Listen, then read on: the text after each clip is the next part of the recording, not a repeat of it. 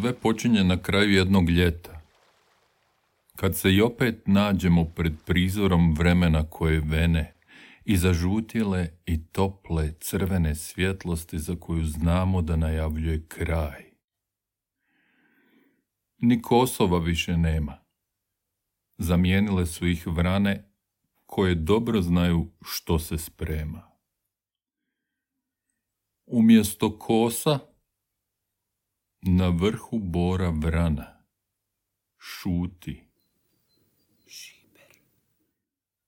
Od sad se sve kreće prema smirenju, prema još jednom sivom minimumu u kom ćemo kašljucati kao prehlađeni vrapci, nadati se da je sve to samo prolazno i da ćemo se kao i godina još jednom uzdignuti u svem svojem sjaju.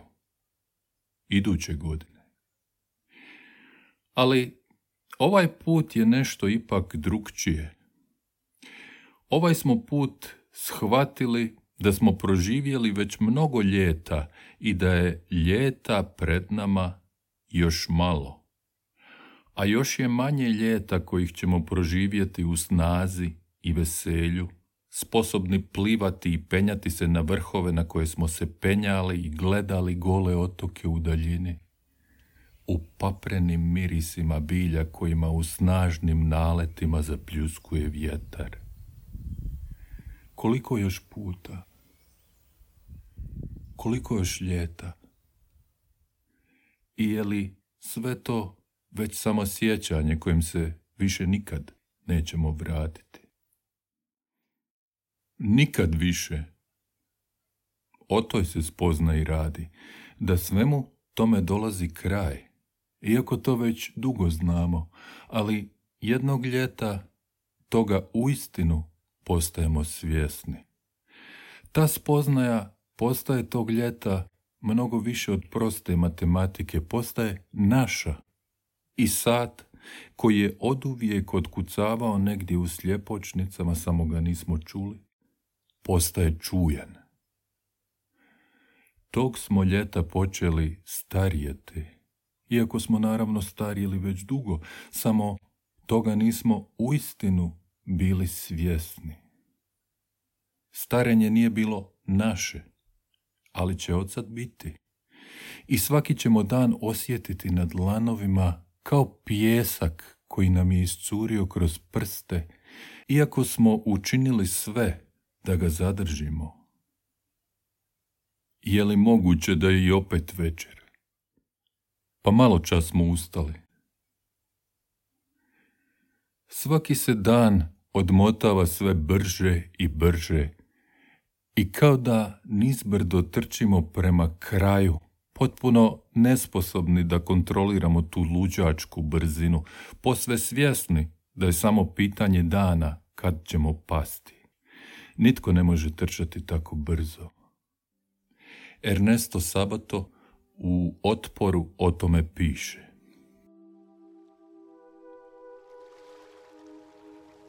I završio je još jedan dan u Buenos Airesu.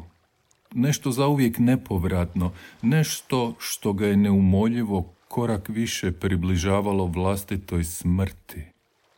I tako brzo, napokon tako brzo. Prije su godine prolazile sporije i sve izgledalo moguće u vremenu koje se pred njim rasprostiralo poput puta otvorena prema obzorju ali sad godine prolaze rastućom brzinom prema smrti i svakog se trenutka iznenađivao govoreći pred dvadeset godina kad sam ga vidio posljednji put. Ili zbog neke druge tako trivialne, ali tragične stvari poput te. I odmah je kao da se nalazi pred nekim ponorom pomislio koliko malo, koliko mizerno malo preostaje od tog puta prema ništavilu. I onda, što?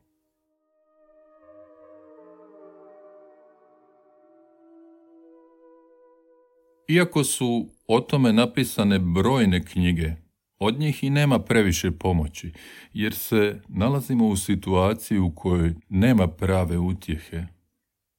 Nije sasvim jasno kad zalazimo u to područje bez povratka i prave budućnosti.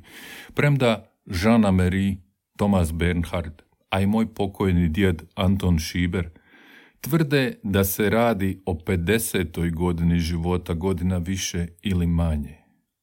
U gubitniku Bernhard piše –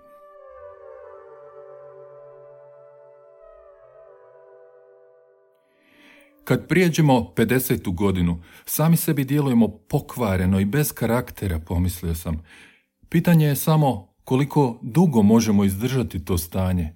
Mnogi se ubijaju u 51. pomislio sam, mnogi i u 52. ali više ih je koji to učine u 51. Svejedno je ubiju li se u 51. godini ili u 51. umru prirodnom smrću, kako se to obično naziva. Svejedno umru li kao Glen ili kao Wertheimer. Uzrok je vrlo često sram koji osjeća 50-godišnjak zbog prekoračenja granice, ostavljajući 50. godinu života iza sebe. Jer 50 godina je apsolutno dovoljno, pomislio sam. Postajemo pokvareni ako prijeđemo 50. a svejedno nastavimo živjeti i egzistirati. Mi smo kukavice koje prelaze granicu i postaju dvostruki bijednici kad 50. ostave iza sebe, pomislio sam. Albert Camus u mitu o Sizifu pak spomenje 30. Živimo od budućnosti. Sutra, kasnije, kad se probiješ, shvatit ćeš kad budeš dovoljno star. Ipak, dođe dan kad čovjek primijeti ili kaže da ima 30. On tako potvrđuje svoju mladost, ali istovremeno se postavlja u odnos s vremenom, zauzima svoje mjesto u njemu. Priznaje da stoji na određenoj točki krivulje i priznaje da njome mora putovati do kraja. Pripada vremenu, a po užasu koji ga obuzima, u njemu prepoznaje svog najgoreg neprijatelja. Sutra, on je žudio za sutra, a sve u njemu bi ga trebalo odbaciti. Taj revolt tijela je absurd.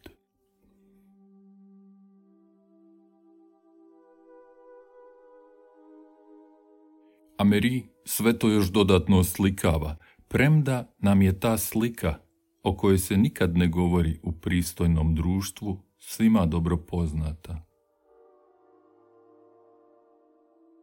Jednom, kada oni koji stare shvate da su samo vrijeme i da će uskoro biti uklonjeni iz prostora, ukazuju im se brojne iluzorne utjehe uz najveću i najvarljiviju iluziju od svih, religiju. Prust je dok ga je mučila astma i dok je zaogrnut šalovima u krevetu u svojoj zapečaćenoj sobi žvrljao po izgubljenom vremenu, mislio da bi u sjećanju mogao prisvojiti stvarniju stvarnost i zajedno s njom nešto poput bezvremenosti ili čak vječnosti. Kao rezultat toga nastalo je veliko književno dijelo. No, kad je udahnuo posljednji dah i u agoni bio otrgnut od svijeta, njegovo mu postignuće više nije bilo korisno.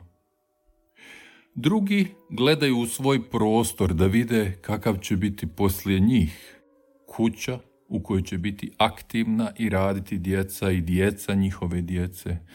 Nadgrobna ploča, siva i moćna, svjedočit će za njih njihove će knjige biti na policama ili će njihove slike visjeti na zidovima muzeja. Ali kuća će propasti i unuci će se razbježati na sve strane, a knjige i slike brzo će se zaboraviti.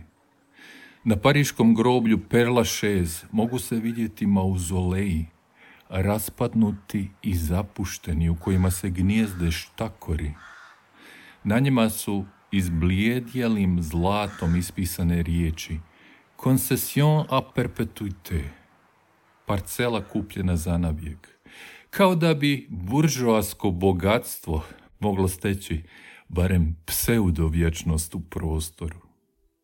Kuća i dom, knjiga, slika i grobnica. Sve će to biti kao noći ljubavi i boli pokojnika. Dobre kao da nikad nisu ni postojale.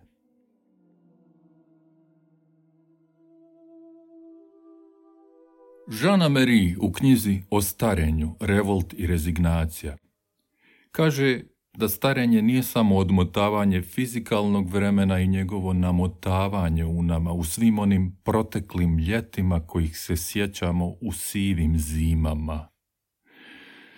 Ne starimo samo biološki, nego i sociološki i kulturološki. Biološko je starenje ono koje svatko uoči kad već dođe ta nesretna i manje ili više nagla prekretnica, svakome u malo drugčije doba, ali je nitko ne izbjegne. Više ne možemo do trećeg kata trčećim korakom, a hrskavica u lijevom koljenu svako malo bolno škljocne. Ultrazvuk srca nije dobar, iako je donekle primjeren našim godinama, tako barem kažu. Vene su zakrčene, a dijagnostičar je prošli put pozvao studente da im pokaže školski primjer tromboze.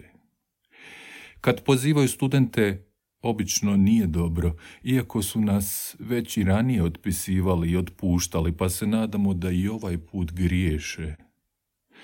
Tablete nas održavaju živima, tako se barem nadamo, i svako malo ih je sve više – primjećujemo organe i fenomene za koje ranije nismo ni znali da postoje, niti smo im pridavali imalo pažnje. Ljudi dobrog zdravlja nikad ni ne pomisle na svoje želuce, kaže Ameri. A može biti i da nas organizmi temeljito izdaju negdje poslije 50 kad stanični sat podivlja i neke stanice izbjegnu kontroli, počnu se suludo dijeliti proizvodeći informacijsko smeće i uništavajući svu onu informaciju koju smo skupili bivanjem. Već smo dovoljno stari i svijetu smo dali imena, termodinamika, evolucija, geni, proteini, rak – Znamo kako stvari funkcioniraju i da to neće dobro završiti.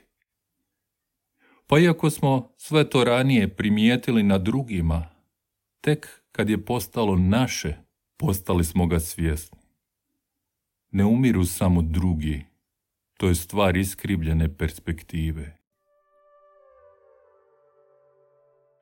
Tu se radi o fizici bioloških materijala, koji su sjajni po tome što se elastično stežu i rastežu. I tako veliki broj puta. Svaki put kad otkuca srce, istisne se, pa opusti. I onda opet tako, čak i kad spavamo. Svaki put kad udahnemo i izdahnemo. I onda opet tako, čak i kad spavamo. Svaki put kad ispružimo ruku i stisnemo zube pa ih opustimo i onda opet tako, čak i kad spavamo. Tu se radi o fizici bioloških materijala, koji su sjajni u tome što se dugo drže, sve dok ne popuste nakon velikog broja puta. Iako nitko od nas ne zna koliko. Kad se zub odjednom skrha pod djelovanjem sile pritiska nakon velikog broja puta ili kad se aorta jednom plastično rastegne pod tlakom, iako nitko od nas ne zna točno kad. Ali svi znamo da će baš tako biti. Ali taj put niz krivulju propadanja nije samo naš osobni put, put bolesti i tijela. To je i put kroz društvo koje nam nakon prekretnice oduzima pravu budućnost, u kojoj smo nekad, dok smo bili mladi, mogli biti bilo što i bilo tko. Sad je gotovo. Dosegnuli smo 50. i od nas se očekuje da budemo točno oni koji smo postali i ništa više. Očekuje se da u svojoj ulozi istrpimo radno i produktivno do samog kraja i da ne stvaramo buku ni cirkus. Ameri piše. Vrata se više neće otvarati. Tko god uputi pitanje društvu, dobije odgovor. Nastavite s onim što ste radili jučer i prekjučer. Učinite sve na što vas prošlost tjera ili ne činite ništa. Traže se iskusni bankar za preuzimanje naše poslovnice maksimalna dob 40 godina, osoba od biznisa koja dobro poznaje tekstil sa znanjem engleskog jezika sposobna za reorganizaciju našeg poslovanja ne starija od 45 godina. Mlad, dinamičan, napredan i energičan pojedinac voli raditi, ugodne osobnosti, putujući agent, voditelj laboratorija, inženjer, urednik, reklamni agent. Šefovi osoblja promatraju ljude, zahtijevajući od njih ne samo društvenu dob koja odgovara logici ulaganja, već jasno iskustvo u određenoj profesiji. Neće zaposliti početnika s 40 godina. Njihov vršnjak koji je od 23. do 40. godine računao valutne tečajeve, obračunavao radno vrijeme za rad po komadu, sastavljao reklamne plakate ili popunjavao dokumentaciju o pošiljkama, činit će to isto još dva do dva i pol desetljeća. Ponekad se pita, kad podigne pogled s posla, hoće li ovo trati zauvijek i osjećati je skobu. Tako će trati, ne baš zauvijek, ali ipak cijelu vječnost njegova postojanja, sve dok to dopuštaju njegov zaboravni mozak, njegovi otežali udovi i važeći zakonski propisi. Nakon toga dolazi ono što društvo naziva zasluženom mirovinom i što za jednu osobu znači velika mirovinska primanja administratora, za drugu bijednu mirovinu, ali za oboje to znači protjerivanje i stvarnosti koja se povijesno formira i suočavanje s vrlo čudnim pitanjem. Kada sam zapravo živio? Kada sam prestao voditi svoj život kao proces trajnog obnavljanja i stalne kontradikcije? Srećom, takvi su trenuci preispitivanja rijetki.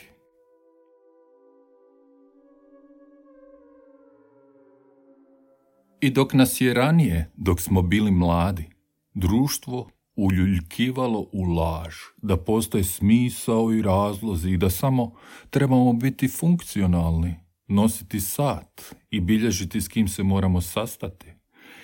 Sad nas je proglasilo starim i zanijekalo nam bilo kakvu budućnost osim one koju definiraju statistike slabljenja, odumiranja i demencije, a koju nam najavljuje i naše tijelo.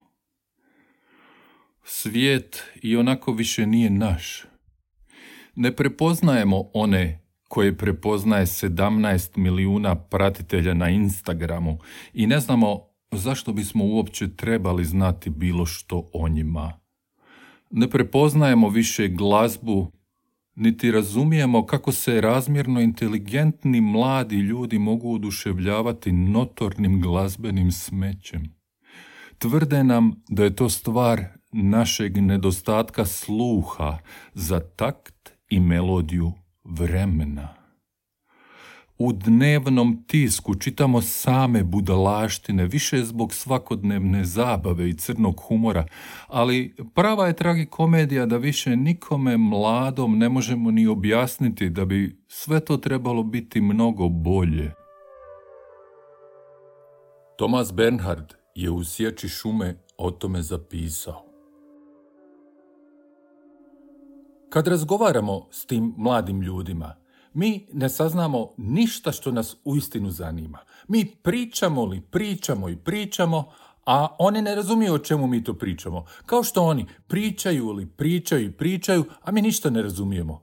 Niti išta želimo razumjeti, rekoh sebi. Pričati s mladim ljudima ne vodi ničemu, rekoh sebi. Tko tvrdi suprotno, taj je licemjer. Jer starijim ljudima, točnije ljudima u godinama, mladi nemaju što reći, to je živa istina. To što mladi ljudi kažu ljudima u godinama, apsolutno nije interesantno. Apsolutno pomislih. I pravo je licemjerje tvrditi suprotno. Oduvijek je bilo u modi govoriti da stari trebaju razgovarati s mladima, jer mladi imaju toliko toga reći ljudima u godinama. Ali slučaj je baš htio suprotno. Mladi nemaju ljudima u godinama baš ništa reći. Naravno da bi ljudi u godinama imali što reći mladima. Ali mladi ne razumiju što im ljudi u godinama žele reći, jer oni to i ne mogu razumjeti, stoga i neće da razumiju.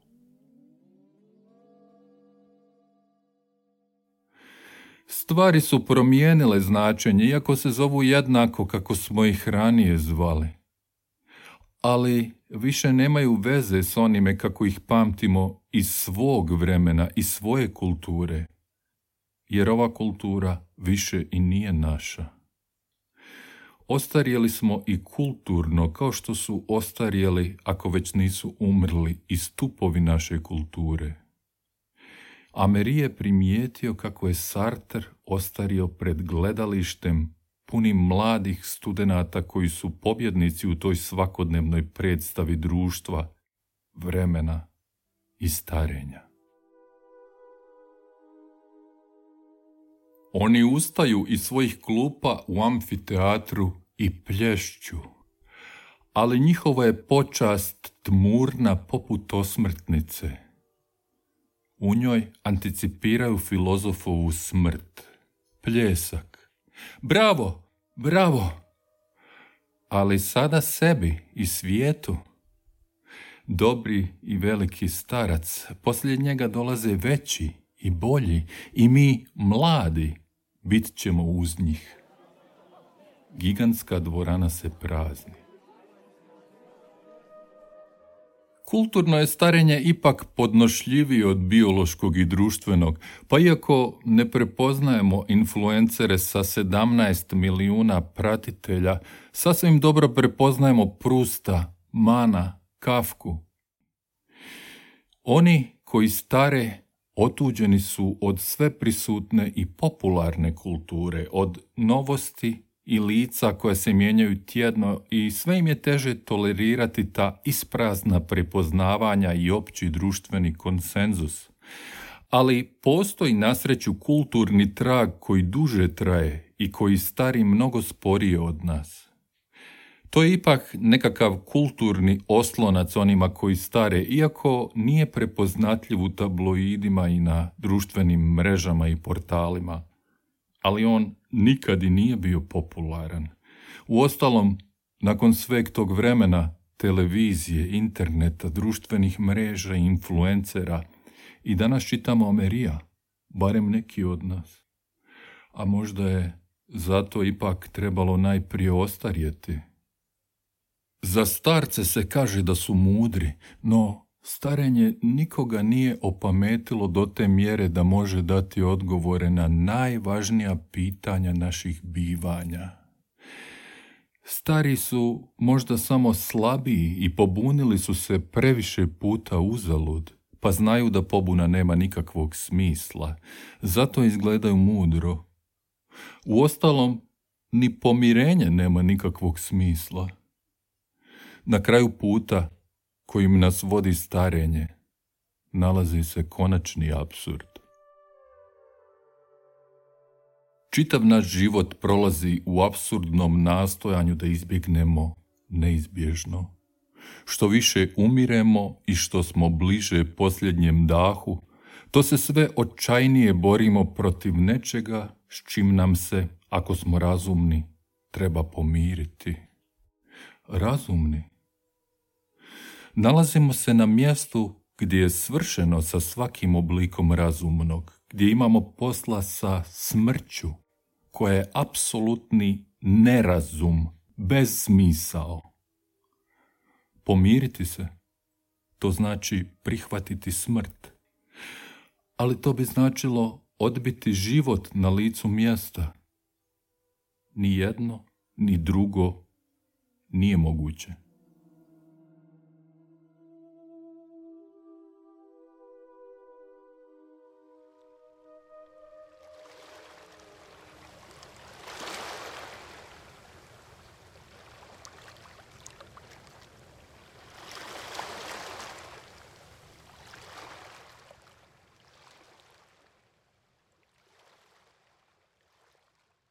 Napeesao, Prochitao, y Montirao, Antonio Siver.